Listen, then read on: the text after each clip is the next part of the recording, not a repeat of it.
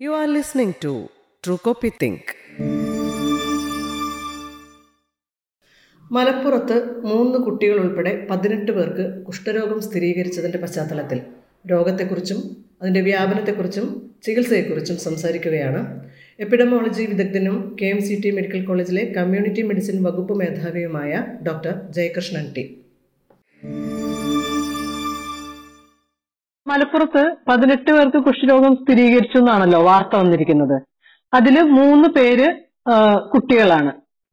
ബാലമിത്ര എന്ന് പറയുന്ന ക്യാമ്പയിനിലാണ് രോഗനിർണയം നടന്നിട്ടുള്ളത്. ഇതിപ്പോ സ്ഥിരമായിട്ട് നടക്കുന്ന ഒരു ക്യാമ്പയിനും കൂടിയാണെന്ന് തോന്നുന്നു അല്ലെ?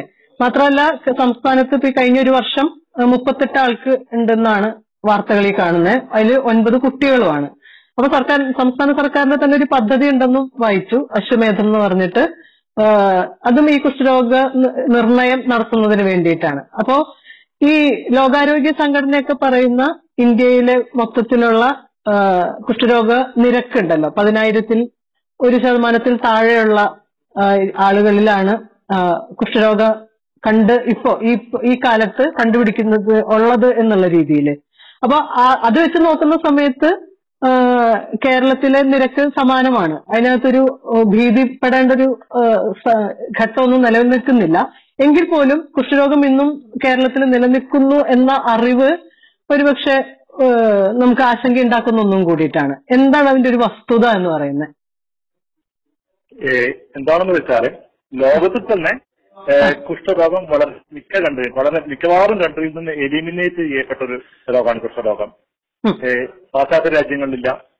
ഇപ്പൊ ബാക്കിയുള്ളത് പ്രധാനമായിട്ട് അഞ്ച് രാജ്യങ്ങളിലാണ് ഉള്ളത് കുഷ്ഠരോഗം ഉള്ളത് അത് ഒന്ന് Brazil India Nepal Madagascar Mozambique. ഈ കൺട്രികളാണ് കുഷ്ഠരോഗത്തിന്റെ എന്തെങ്കിലും ഒരു പ്രത്യേകതയുണ്ടെന്ന് പറഞ്ഞു കുറച്ചും കൂടി വ്യാപനമായിട്ടുള്ളത് അത്രമാത്രം മാത്രം കൺട്രികളിലേ ഉള്ളൂ. ഒരു വളരെ കുറഞ്ഞു ഒരു ഡിസീസാണ് ഇന്ത്യയിൽ പണ്ട് തന്നെയുണ്ട്. പണ്ട് ചരിത്രപരമായിട്ട് നമ്മൾ ചരിത്രത്തിൽ എല്ലാ മിത്തോളജി ചെയ്ത് നോക്കിയാലും കുഷ്ഠരോഗം ഉള്ള സ്ഥലമാണ് അപ്പോൾ ചില ട്രോപ്പിക്കൽ കൺട്രീസിലാണ് മെയിൻ ആയിട്ട് ഇതിന്റെ ബാക്ടീരിയ ഉണ്ടാകുന്നത്. ഇപ്പൊ നേപ്പാൾ ബ്രസീൽ ഇന്ത്യ. ഇവിടെ ഒരു പ്രത്യേകതയുണ്ട്. കാലാവസ്ഥ ഭൂപ്രകൃതി എല്ലാം കൊണ്ട് തന്നെ. അങ്ങനത്തെ ഒരു ചില countries Africa Asian Latin American കൺട്രീസിലാണ് ഇത് ഉള്ളത്. അതിൽ തന്നെ ലോകത്തിലൊരു ലക്ഷ്യം വെച്ചത് ഏകദേശം രണ്ടായിരത്തോടു കൂടി ഈ കുഷ്ഠരോഗത്തിനെ എലിമിനേറ്റ് ചെയ്യാന്നുള്ള ലക്ഷ്യമായിട്ട് മുമ്പുണ്ടായിരുന്നു. ഇരുപത്തഞ്ച് വർഷങ്ങൾക്ക് മുമ്പ് തന്നെ. ലോകത്തിലൊട്ടായ ക്യാമ്പയിൻ നടത്തിയിട്ട് രണ്ടായിരത്തോട് കൂടിയിട്ട്. അത് എലിമിനേറ്റ് ചെയ്യുക എന്ന് പറഞ്ഞാൽ നിങ്ങൾ പറഞ്ഞ പോലെ തന്നെ പതിനായിരം പേരിൽ ഒരാൾക്ക് മാത്രം കുഷ്ഠരോഗം ഉണ്ടാവുക എന്നുള്ള കുറച്ച് കുറച്ച് കൊടുത്തിട്ട് പതിനായിരം പേരുണ്ടല്ലോ ഒരാൾ. ഒരു പഞ്ചായത്തിൽ അപ്പോൾ നോക്കിയാൽ ഒരു മൂന്ന് പേർക്ക് നാല് അത്ര ഉണ്ടാകും മുപ്പതിനായിരം ഉള്ള പഞ്ചായത്തിൽ മൂന്ന് പേർക്ക് മാത്രം. ആ ലെവലിൽ കൊണ്ടുവരുവാനല്ല ഇന്ത്യ അത് അത് ആ ലക്ഷ്യത്തിലേക്ക് എത്തിയത് ഏകദേശം രണ്ടായിരത്തി അഞ്ചിലാണ് ശരി. രണ്ടായിരത്തി അഞ്ച് എന്ന് വെച്ചാൽ ഇന്ന് ഇപ്പൊ രണ്ടായിരത്തി ഇരുപത്തി മൂന്നാണ്. അപ്പൊ ഇത്രയും വർഷങ്ങൾക്ക് പുറകിലോട്ട് ആ ലക്ഷ്യം ഇന്ത്യയിൽ ഉം. ഒന്നിൽ താഴെ കുറഞ്ഞിട്ടുണ്ട്. കേരളം അതിനെക്കാട്ടി ആ സമയത്ത് തന്നെ കുറഞ്ഞിട്ടുണ്ട്. ആ സമയത്ത് കുറച്ച് സംസ്ഥാന സംസ്ഥാനങ്ങളിൽ മാത്രമേ ഉള്ളൂ. ഇപ്പോൾ തന്നെ ഈ ഇരുപത്തൊമ്പത് സംസ്ഥാനങ്ങളിൽ ഇന്ത്യയിൽ ഇരുപത്തൊമ്പത് സംസ്ഥാനങ്ങളിൽ ഈ ലക്ഷത്തിൽ താഴെയാണ്. പതിനായിരത്തിൽ പതിനായിരത്തിൽ ഒന്നും അതിൽ താഴെ മാത്രമേ ഉള്ളൂ. ആദ്യം ഇപ്പോഴുള്ള ഇന്ത്യയിൽ അതിനെക്കാട്ടും കൂടുതലുള്ള ഇപ്പോഴത്തെ റെക്കോർഡ് പ്രകാരം ശരിക്കും ഛത്തീസ്ഗഡിലുണ്ട്. ഛത്തീസ്ഗഡ് ആ മേഖല. മുമ്പ് ബീഹാറായിരുന്നു സർക്കാർ ഛത്തീസ്ഗഡ് മേഖല. പിന്നെ നാഗർഹവേലി ദാദ്രി സ്ഥലത്താണ് കുറച്ചുള്ളൂ. ഇപ്പോൾ എക്സിസ്റ്റിംഗ് ആയിട്ട് ഇന്ത്യയിൽ പറയുന്നത് point three per ten thousand എന്നിട്ട് ഒരു ലക്ഷം ആളിന് മൂന്ന് മാത്രമേ ഉള്ളൂ. വളരെ കുറവേ ഉള്ളൂ. അങ്ങനെയാണ് ഇത്. ഇത് സാധ്യമായത് ഒന്ന് ഒന്ന് സാധ്യമാകാൻ വേണ്ടിയിട്ട് പറയുന്നത്. മുമ്പ് കാലത്ത് നമ്മൾ ചരിത്രപരമായിട്ട് നോക്കിയാൽ നമ്മൾക്ക് ലെഫ്റ്റ് ടാക്സ് ഉണ്ട്. ഇവർക്ക് ഒരു സ്ഥലത്ത് കൊണ്ടാക്കലാണ് പുസ്തക കോളനിയിൽ ബസ്സിൽ യാത്ര ചെയ്യാൻ പറ്റില്ല. ഇലക്ഷൻ ഇപ്പോഴും അടുത്ത മത്സരിക്കാൻ പാടില്ല എന്നാണ് ഞാൻ മനസ്സിലായിരിക്കുന്നത് ലോകം അത് അതിന്റെ നമ്മളെ ഇപ്പോഴത്തെ നിയമം മാറ്റപ്പെട്ടിട്ടില്ല മനസ്സിലാക്കി. ബ്രിട്ടീഷ് നിയമത്തിൽ ഇപ്പോൾ ആവശ്യപ്പെട്ട ലോകമാണ്. ചികിത്സയൊന്നും ലഭ്യമായിരുന്നില്ല. ഏറ്റവും പ്രധാനപ്പെട്ട ചികിത്സ തുടങ്ങിയത് ഏകദേശം ആയിരത്തി തൊള്ളായിരത്തി എൺപതുകളിലൂടെ മൾട്ടി ഡ്രഗ് എന്ന് പറഞ്ഞിട്ട് മൂന്ന് മരുന്നുകൾ ഉണ്ടായിട്ട്. ക്ലോഫോസിൻ റൈറ്റർ ഇതോട് കൂടിയിട്ടാണ് ശരിക്കും ലോകത്തിലൊട്ടാകെ കുറഞ്ഞു കുറഞ്ഞു വന്നത്. ഇതിന്റെ ഞാൻ പറഞ്ഞു വല്ല രണ്ടായിരത്തോടു കൂടി ഇത് നമ്മൾ എലിമിനേറ്റ് ചെയ്യണമെന്നുണ്ടായിരുന്നു. അപ്പൊ ഇന്ത്യ ഗവൺമെന്റ് നെഹ്റു ഗവൺമെന്റ് സ്വാതന്ത്ര്യം കിട്ടിയിട്ട് ഏകദേശം അതിന്റെ അഞ്ച് പിന്നെ കുറച്ച് നാലഞ്ച് വർഷങ്ങൾക്ക് ശേഷം തന്നെ ദേശീയ കുഷ്ഠരോഗ നിയന്ത്രണ പരിപാടി. ഇത് ഇതൊരു പ്രശ്നമാണെന്നും നിയന്ത്രിക്കേണ്ടതാണെന്നും ടി വി പോലെ തന്നെ നിയന്ത്രണ പരിപാടി നടപ്പിലാക്കലാക്കിയിരുന്നു നമ്മൾ ഈ പറഞ്ഞ പോലെ അമ്പത് കൊല്ലം കൊണ്ട് സ്വാതന്ത്ര്യ കിട്ടിച്ച എലിമിനേഷനിലേക്കാണ് പോയത്. ആദ്യമായിട്ട് എന്റെ ഓർമ്മയിലുള്ളത് ആയിരത്തി തൊള്ളായിരത്തി എഴുപത്തി എട്ട് എഴുപത്തി എട്ടിൽ എം ലക്കുമറ്റ് മാസ് ലെപ്രസി ഇറാഡിക്കേഷൻ ക്യാമ്പയിൻ എന്നൊരു ക്യാമ്പയിൻ നടത്തിയിരുന്നു. കേരളത്തിലൊക്കെ അടക്കമുണ്ടായിരുന്നു. Mass leprosy eradication.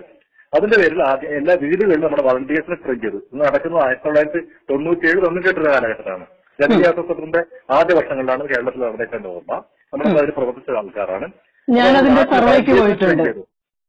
ഞാൻ അതിന്റെ സർവേക്ക് പോയിട്ടുണ്ട്. നാട്ടിൽ ഓരോ നാട്ടിലും വളണ്ടിയേഴ്സിനെയും അതെ. വർക്കേഴ്സിനെയും ആ സമയത്ത് ആശാ വർക്കേഴ്സ് കുടുംബശ്രീയും തുടങ്ങിയിരുന്നില്ല.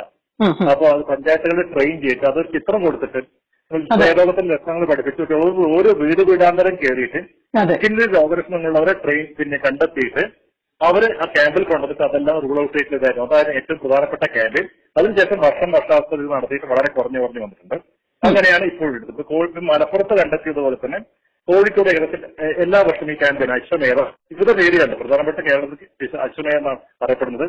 അതുപോലെ തന്നെ സ്കൂൾ കുട്ടികളുടെ ബാലമിത്ര ഈ പരിപാടി സ്കൂൾ കുട്ടികൾ അറിയപ്പെടുകയും ചെയ്യുന്നത്. കാരണം ചെറുപ്പത്തിലെ കണ്ടെത്തുക എന്നുള്ളതാണ് എന്റെ അങ്ങനെ കണ്ടെത്തിയിട്ട് കണ്ടെത്താൻ വേണ്ടിയിട്ടുള്ള സിമ്പിൾ ടൂളാണ് ഇതിൽ ഡോക്ടർമാരോ അല്ലെങ്കിൽ ഇതിൽ ലാബ് പരിശോധനകളോ ആവശ്യമില്ല. സിമ്പിൾ ടൂൾ എന്ന് പറയുന്നത് നിങ്ങൾ ഒരാളുടെ ശരീരത്തിൽ എവിടെയെങ്കിലും നിങ്ങൾക്ക് പാടുകളുണ്ടോ? നിറം മാറ്റമുണ്ടോ തൊലിയിൽ എന്തെങ്കിലും നിറ പിന്നെ പാടുകളുണ്ടോ? തൊട്ടാൽ അറിയാത്ത പാടുകളുണ്ടോ നോക്കുന്നത് കുറെ നാളുണ്ടെങ്കിൽ തൊട്ടാൽ അറിയാത്ത പാടുകളുണ്ടെങ്കിൽ ഒരു ബോൾ പെണ്ണുകൊണ്ട് കൊണ്ട് ഒരു ഹെൽത്ത് വർക്കർക്ക് ട്രെയിൻ ചെയ്താർക്ക് നോക്കിയിട്ട് പാടുകൾ നോക്കിയിട്ട് അങ്ങനെ പാടുള്ളവരെ ടെസ്റ്റ് ചെയ്യാൻ ഇത് നടത്തുന്നത്. സിമ്പിൾ ആയിട്ട്. അതാണ് ഇപ്പോൾ നടത്തിക്കൊണ്ടിരിക്കുന്നത്. അങ്ങനെ കണ്ടെത്തിയിട്ടാണ് ഇപ്പോൾ ഉള്ളത് അതായത് ഇപ്പൊ ഇത് കണ്ടെത്തിയിട്ടുള്ള ഈ കണക്കുണ്ടല്ലോ. പതിനെട്ട് പേര് അല്ലെങ്കിൽ ഈ കഴിഞ്ഞ വർഷം മുപ്പത്തിയെട്ട് പേര് എന്നുള്ളത് അത് ഈ ഇന്റർനാഷണൽ സ്റ്റാൻഡേർഡ് അനുസരിച്ചിട്ടുള്ള പരിധിയിൽ നിൽക്കുന്നതായിരിക്കുമോ? അതോ അതിൽ കൂടുതലായിട്ടാണോ കണക്കാക്കുന്നത് ഇത് പരിധിയിൽ താഴെയുള്ളൂ. എല്ലാ ഡിസ്ട്രിക്റ്റിലും നമ്മൾക്ക് ഞാൻ പറഞ്ഞു ഒരു ലക്ഷത്തിൽ നാല് പേര്. ഞാൻ ഉള്ള കണക്ക് നോക്കുമ്പോൾ ഈ കേരളത്തിൽ ഇരുപത്തഞ്ചായിരം പേരിൽ ഒരാൾ ആ ലെവലിൽ മാത്രമേ കോഴിക്കോടൊക്കെ ഉള്ളൂ. അതായത് ഇരുപത്തഞ്ചായിരം പേരിൽ ഒരാൾക്ക് മാത്രമേ ഉള്ളൂ. പിന്നെ ഒരു പ്രത്യേകതയുള്ളത് മുമ്പ് കാലത്ത് നമ്മൾ കുത്തുന്നൊക്കെ പറഞ്ഞിട്ട് നമ്മൾ ഫിലിമിലൊക്കെ കാണുന്ന അശ്വമേധം പാമ്പുകൾക്ക് മാളമുണ്ട് ആകാശമുണ്ട് അങ്ങനെയൊക്കെ കാണുന്ന ആ സീനാണ്. കേരളത്തിലാണ് മൂക്കൊക്കെ തപ്പിപ്പിടിച്ച് തന്നെ നമ്മൾ ബെഗേഴ്സിനൊക്കെ പല പല പറമ്പിലും ഇങ്ങനെ കാണുന്ന പോലെ തീർത്ഥാടന കേന്ദ്രങ്ങളിലും. അങ്ങനെയല്ല ഉള്ളത്. നമ്മുടെ ശരീരത്തിൽ ചെറിയ നമ്മൾ വെറുതെ ഒരു പുഴുക്കടിവുകളിൽ ചെറിയൊരു വട്ടത്തിലുള്ള പാടുകൾ എവിടെയെങ്കിലും ഉണ്ടോ? ആ തപ്പല അറിയാത്തുള്ളത് മാത്രമേ ഉള്ളൂ. ഈ ലെപ്രസിയുടെ ഇപ്പൊ ഈ ചികിത്സയ്ക്ക് മറുപടി രണ്ടായിട്ട് തരംതിരിച്ചിട്ടുണ്ട് രണ്ട്. ഒന്ന് മൾട്ടി ബാസൽ ഞാൻ ഒന്നുകൂടെ എക്സ്പ്ലെയിൻ ചെയ്യാം. പോസി ബാസൽ എന്ന് വെച്ചാൽ ശരീരത്തിൽ എവിടെയെങ്കിലും തൊട്ടാൽ അറിയാത്ത ഒന്നോ അല്ലെങ്കിൽ അഞ്ച് താഴെയുള്ള പാടുകൾ ഉണ്ടെങ്കിലാണ് ബാസൽ എന്ന് പറയുന്നത്. മറ്റേ മറ്റു ഭാഗത്തിൽ അഞ്ചിൽ കൂടുതൽ പാടുകളുണ്ട് ആറ് കൂടുതൽ പാടുകൾ നെർവുകൾ ഏതെങ്കിലും ഇത് നമ്മളെ ബാധിച്ചാൽ നെർവുകൾക്ക് പരാലിസ് വരും ഇവിടെ തൊട്ടറിയാത്തതുകൊണ്ട് അത് ഉണ്ടെങ്കിൽ മാത്രമാണ് മൾട്ടിബാസിൽ വേണം. നമ്മളിപ്പോ കണ്ടെത്തിയിട്ടുള്ള എല്ലാ കേസുകളും മിക്കവാറും അത് പോസിബാസിൽ ചെയ്യണം ആറ് മാസം മരുന്ന് കൊടുക്കാം. അത് മാത്രമല്ല നിങ്ങളുടെ ശരീരത്തിൽ എവിടെയെങ്കിലും ഒറ്റ പാട് മാത്രമേ ഉള്ളൂ വേറെ ഒന്നില്ല എങ്കിൽ ഒറ്റ ദിവസം മരുന്ന് കൊടുത്താൽ മാറുന്ന പരിപാടിയുണ്ട്. അപ്പം എന്നും ഇത് ഇത് ഭയപ്പെടേണ്ട കാര്യമല്ല. ബാക്ടീരിയ ഇവിടെയുണ്ട്. ഇത് പകരുന്നത് രോഗികളിൽ മാത്രമേ പകരുന്നുള്ളൂ. പത്തോ നാൽപ്പതോ രോഗികളുണ്ടെങ്കിൽ അത്രമാത്രം മറ്റുള്ളവർക്ക് കിട്ടാനുള്ള സാധ്യതയുള്ളൂ. അത് മരുന്ന് കഴിച്ചാൽ പൂർണമായിട്ട് മാറ്റാവുന്നതാണ്. അതാണ് എനിക്ക് ഇതിനെ കുറിച്ച് പറയാനുള്ളത്. ഈ ഡ്രോപ്ലെറ്റ്സ് കൂടെ ആണല്ലോ ഇത് പകരുക. അപ്പൊ അത് ശരിക്കും പറഞ്ഞു കഴിഞ്ഞാൽ വ്യാപനശേഷി കൂടുതലുള്ളതാണെന്ന് പറയാൻ പറ്റുമോ അങ്ങനെയാണോ? ഈ- ഈ ഇതിനെ കുറിച്ച് പറയുന്നത് നമ്മൾ ടെക്സ്റ്റ് ബുക്കുകളിൽ പഠിക്കുന്നത് ലെപ്രസി ഇസ് ഈ disease with high infectivity and low pathogenicity എന്ന് പറഞ്ഞത് ഹൈ ഇൻഫെക്ടിവിറ്റി പകരാനുള്ള സാധ്യത കൂടുതലുണ്ട്.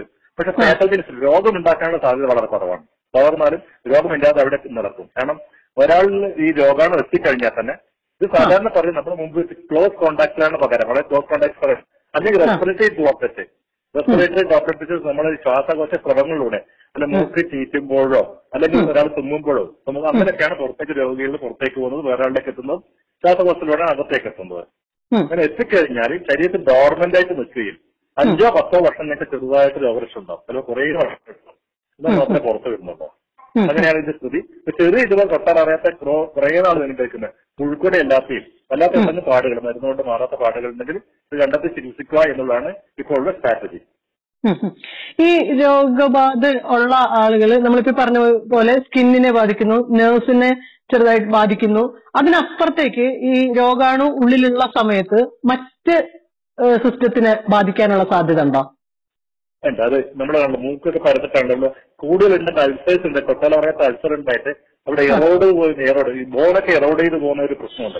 കൈകാലുകളെ കറ്റു പോകുന്ന പ്രശ്നമുണ്ട്. അങ്ങനെയുണ്ട്. പല ഞരമ്പുകളും നമ്മൾ ഞരമ്പുകൾ ഉണ്ടാകുമ്പോൾ ഡിസബിലിറ്റി ഉണ്ടാക്കാം. ഞരമ്പുണ്ടാകുമ്പോൾ കാൽ തൊട്ടാൻ അറിയില്ല. പൊള്ളലുണ്ടാകാം മുറിവുകൾ ഉണ്ടാകാം അങ്ങനെ വ്രണങ്ങൾ മാറാ വ്രണങ്ങൾ ഉണ്ടാവും കൈയിന്റെ വ്രണം കാലുകൾ വിരൽ കെട്ടുക കാലിന്റെ വിരൽ അങ്ങനെ ഡിസേപ്പ് മാറിയിട്ടുള്ള ആൾക്കാർ അങ്ങനെയൊക്കെ ഉണ്ട്. നടക്കാനുള്ള ബുദ്ധിമുട്ട് കാലിലൊക്കെ നടക്കാൻ ബുദ്ധിമുട്ട് കയ്യിൽ ഇത് മുഖത്തുള്ള ഇത്. അങ്ങനെ ആകെ ലെപ്രോസൈറ്റി എന്ന് പറഞ്ഞാൽ നമ്മൾ കാണില്ല ഒരു വല്ലാത്ത ആൾക്കാരുണ്ട്. മുഖത്താകെ വികൃതമായിട്ടുള്ളത്. അങ്ങനത്തെ വികൃതം ഉണ്ടാക്കാൻ ഏറ്റവും വലിയ പ്രശ്നം ലെപ്രസിയുടെ ഡിസബിലിറ്റിയാണ്.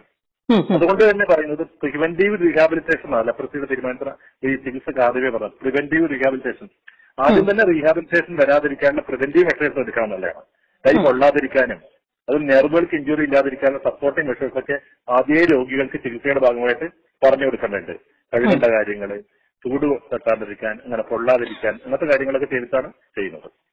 ഈ ഇപ്പൊ തൊട്ടാൽ അറിയാത്ത അവസ്ഥയാണല്ലോ രോഗലക്ഷണമായിട്ട് നമ്മൾ ആദ്യം തിരിച്ചറിയുക. അപ്പൊ നമ്മൾ മരുന്ന് കഴിക്കുന്നു. അപ്പൊ ഈ സ്പർശനശേഷി തിരിച്ചു വരുമോ ആ ഒരു പരിധിവരെ കുറെ തിരിച്ചു തീർച്ചും ഡാമേജ് അല്ലെങ്കിൽ അത് തിരിച്ചു വരാറുണ്ട്. അപ്പൊ നമ്മുടെ നാട്ടിൽ കാണുന്ന അതേ കേസും തൊട്ടാൽ അറിയാത്ത അത് വരുന്നുണ്ട്. നെർവ് ഡാമേജ് അല്ലാത്ത കേസാണ് കൂടുതലായിട്ട് ഉണ്ടായത് ഞാൻ പറഞ്ഞു പോസി വഴി മൾട്ടി ബാസുലർ ഉണ്ട്. മൾട്ടി ബാസുകളിലാണ് ഞരമ്പുകൾക്ക് കേട് വരുന്നത് ഏതെങ്കിലും. അങ്ങനെയുള്ള തിരിച്ചു വരാൻ കുറച്ച് വിഷമമായിരിക്കും. പോസി ബാസുകളിൽ തൊട്ടാൽ അറിയാത്ത പാടുകൾ മായുന്നതോട് കൂടിയിട്ട് അത് തിരിച്ചു വരുന്നതായിട്ട് കാണുന്നുണ്ട്. അങ്ങനെ അങ്ങനെ അങ്ങനെയാണ് ഉണ്ടാകുന്നത്. പിന്നെ മുമ്പ് കാലത്ത് ഇങ്ങനെ കൂടുതൽ ഈ നമുക്ക് ലെപ്രസി ഉള്ള കാലത്തൊക്കെ ഇതിന് പ്രത്യേക വർക്കേഴ്സ് ഉണ്ട്. ലെപ്രസി വർക്കേഴ്സ് ഉണ്ട്.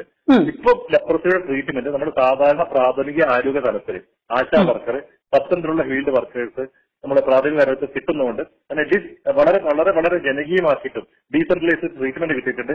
ഡയറോസൈൻ ഞാൻ നേരത്തെ പറഞ്ഞ പോലെ ആരോഗ്യ പ്രവർത്തകർ എല്ലാവരും അതിനെ ആക്കി സ്കൂൾ ടീച്ചേഴ്സ് അതുകൂടാതെ നാട്ടിലെ വളണ്ടിയേഴ്സ് അതുകൊണ്ട് കണ്ടെത്തുക എന്നുള്ളത് ഈസിയാണ് ട്രീറ്റ് ചെയ്യാനും ചികിത്സിക്കുവാനുള്ള ഈസിയാണ് ഇത് കൃത്യമായിട്ട് മരുന്ന് കഴിച്ചാലും മാറുന്നുള്ള ഉറപ്പാണ്.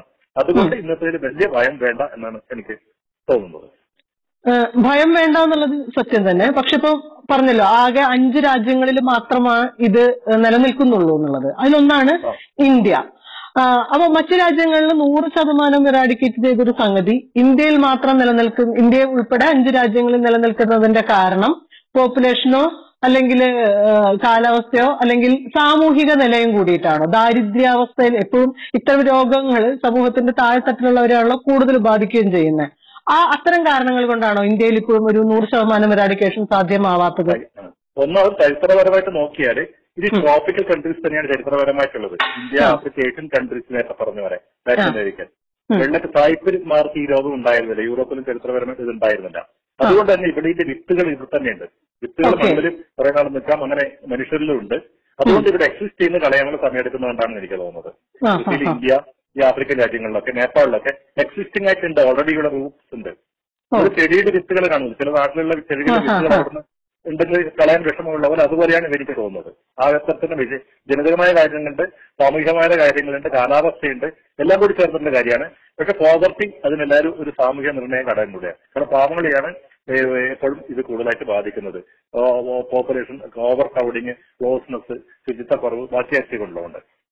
അതൊരു സാമൂഹ്യപരമായ ഡിസീസും കൂടിയാണിത്. വെറും ബയോളജി മാത്രമല്ല ഇതൊരു സാമൂഹ്യപരമേ പൊളിറ്റിക്കൽ ആയിട്ടുള്ള ഒരു ഡിസീസും കൂടിയാണ് ലെപ്രസി സാധാരണഗതിയിൽ ഇത്തരം ക്യാമ്പയിനുകൾ നടക്കുന്ന സമയത്താണല്ലോ ഇപ്പൊ ഈ മലപ്പുറത്ത് കണ്ടുപിടിച്ചതുപോലെ രോഗങ്ങൾ കണ്ടുപിടിക്കുന്നത് പ്രത്യേകിച്ച് ഇത്തരം രോഗങ്ങൾക്ക്. അതല്ലാത്തൊരു സംവിധാനം കേരളത്തിൽ എന്താ നിലനിൽക്കുന്നത്? അതായത് ഇപ്പൊ നമുക്ക് സ്വയം ഒരു സംശയം തോന്നി എന്ന് വിചാരിക്കുക. അപ്പൊ നമ്മൾ ആരെയാണ് സാധാരണ ഡോക്ടറെ അടുത്ത് പോവുകയാണോ വേണ്ടത്? അതോ കുഷ്ഠരോഗത്തിനായിട്ടുള്ള തന്നെ പ്രത്യേക കേന്ദ്രങ്ങളോ ചികിത്സയോ മീൻസ് ഡോക്ടേഴ്സിനെ കാണുക അങ്ങനെ എന്തെങ്കിലും സംവിധാനം നിലനിൽക്കുന്നുണ്ടോ? മുമ്പ് കാലത്ത് നമ്മളത് ഈ ലെപ്ര ത്വക്ക് രോഗത്തിന്റെ അവിടെ ഈ ബോർഡും കൂടെ ഒക്കെ ഉണ്ടായിരുന്നു. ഇപ്പൊ തീരെ വളരെ എലിമിനേറ്റ് ചെയ്തുകൊണ്ട് അതിന്റെ ആവശ്യമില്ല. ഇത് ഒന്ന് നമുക്ക് സാധാരണ മിഡിൽ ക്ലാസ്സുകാർ സാധാരണ നമ്മൾ ശരീരത്തിൽ എവിടെയെങ്കിലും പാടുകൾ തൊട്ടാറാത്ത പാടുകൾ ബാക്കിയുള്ള ആന്റി ഫംഗൽ ഏജൻസ് ഒന്നും കഴിച്ചിട്ട് മാറുന്നില്ലെങ്കിൽ മാറുന്നില്ലെങ്കിൽ നമുക്ക് അത്ര ഇതുണ്ടെങ്കിൽ പിന്നെ ജനറൽ പ്രാക്ടീസ് കാണും. ജനറൽ പ്രാക്ടീസിനൊക്കെ ഇതിൽ എക്യുപ്ഡ് ആണ്. ഇതിന് സ്കിൻ സ്പെഷ്യലിസ്റ്റിനെ സാറിനെ കാണിക്കാവുന്നതാണ്. പൊതുവെ. മിഡിൽ ക്ലാസ്സിനൊക്കെ ഏറ്റവും ത്വക്ക് രോഗ വിദഗ്ധനെ ഇത് കാണിക്കാവുന്നതാണ്. മറ്റുള്ള നാട്ടിലെ ആർക്കും എല്ലാ നമ്മുടെ പ്രാഥമിക ആരോഗ്യ കേന്ദ്രങ്ങളിൽ ഇത് പരിശോധനിക്കാനുള്ള ഈ ചികിത്സിക്കാനുള്ള എക്യുപ്ഡ് ആണ്. പിന്നെ ഒരു പ്രശ്നമുള്ളത് ഇതിലൊരു സ്റ്റിഗ്മ നിലനിൽക്കുന്നുണ്ട്. എന്ത് പറഞ്ഞാലും ഈ ലോകത്തിന് നമുക്ക് കുഷ്ഠരോഗത്തിന് ഒരു പണ്ട് പറഞ്ഞ പോലെ ദൈവം ചികിത്സിച്ചാണ് പല പല നമ്മുടെ മിത്തോളജിയിലൊക്കെ അങ്ങനെയുള്ള പിന്നെ ഗാന്ധിയുടെ പോലും അയാളെ ആദ്യത്തെ ആക്ടിവിറ്റി ഈ കുഷ്ഠരോഗ ആശുപത്രി ഇവരെ കസ്തൂർബയുടെ കഴുകലും ഇതൊക്കെയാണല്ലോ. പിന്നെ സിഗ്മയുണ്ട് ഇപ്പൊ എനിക്ക് കുഷ്ഠരോഗം ഇങ്ങനെ ഉണ്ടായാലും കുഷ്ഠരോഗം എന്ന് പറയാൻ ആഗ്രഹിക്കുന്നത് പറയുന്നില്ല. അങ്ങനെ അത് അറിയുന്നുണ്ട് ആൾക്കാർ പോകാൻ മടിക്കുന്നുണ്ട്. ചികിത്സിക്കാനും മടിക്കും തിരിച്ചവരെ പുറത്തേക്ക് പറയുന്നില്ല. അറിയുമെന്നുള്ള പേടിയുണ്ട്.